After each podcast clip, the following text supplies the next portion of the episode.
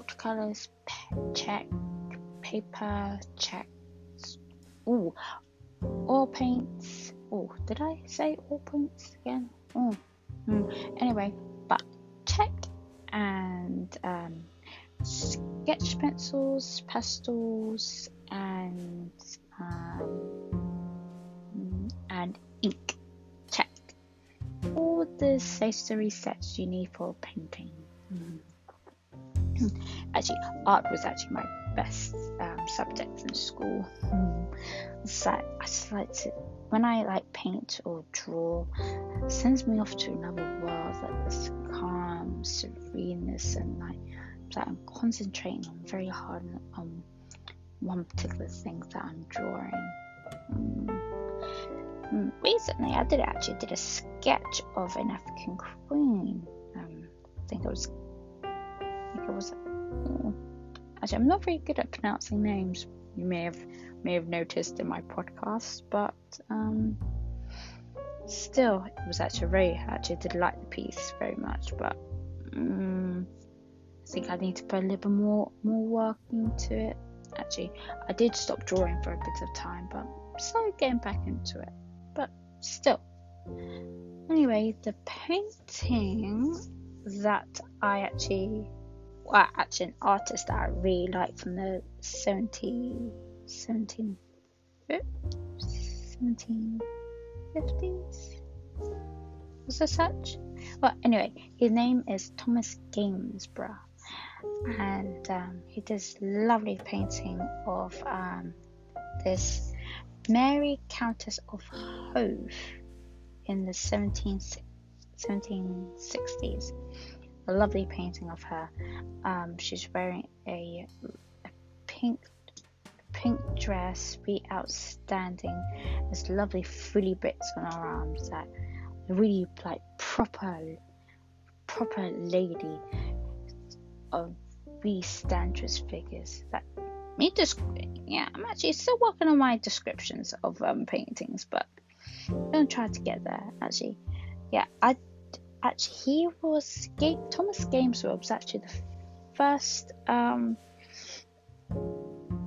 um, biographies that i read of him which i got from the um, the national gallery. Read his uh, read the whole book and so it was really, it was actually really insightful about things what what happens in his life and um, especially his relationship with the um, with the gallery and stuff. It's actually really interesting. He did really really good paintings. Oh, he did do the painting of the um, the Dutch uh, of a duchess. I can't remember her name, but um, actually, actually the mo- it did get turned into a movie starring Keira Knightley. You may have seen it. Yeah, so it's one of he did the painting of her, but still, right, right. So welcome back to Black and British, and today we're going to be talking about Dido Belle, or her, her full name is Dido Elizabeth Belle born around the 1760s. Don't know the specific day when she was born, but only her uh, only her parents knew that, and but still, she was a British heiress born in slavery. Her mother, Maria Belle. Maria Belle was on an African slave ship in the British West Indies. For the most part that I know of her, she was on a slave. Uh, sorry, my words are flying out the window today. I'm so sorry about this. She was on a Spanish slave ship and then moved to a British slave ship. Hmm.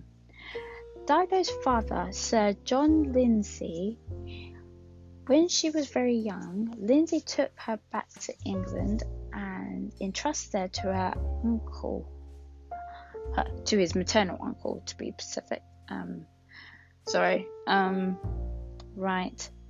Actually, I'm actually going to do a page upon him. He's actually a really interesting figure, um, as well. He did he did amazing did very very amazing things, and I as well.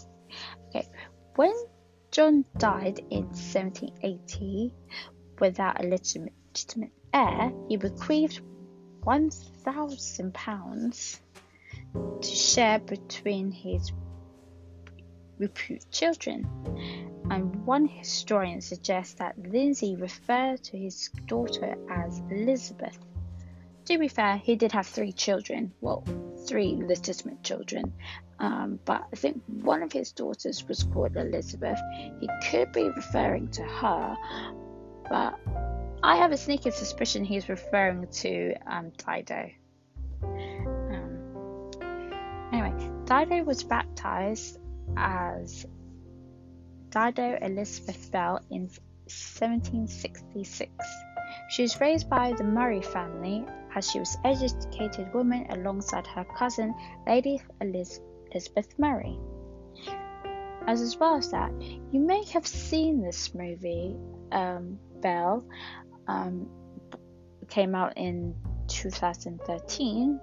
Um, bear in mind, there is going to be spoilers. If you have not seen this movie, there is going to be a little bit of spoilers. I suggest, um, okay, there is a book alongside of it. I would suggest reading the book because the book gives more insight as well as that. Um, um, so, um, so there is going to be a little bit of spoilers in this podcast. Um, actually, the reason why I'm do- doing this podcast about her, I think she's really magnificent. Like, there's actually a glorious painting of her. I think there's been the paintings in Scotland. Not very sure, but it was actually a really gorgeous painting of her. Anyway, I will explain a little bit um, um, about the painting later on, but on we go. Belle's role within the household suggests that she became more of a lady companion than a lady's maid.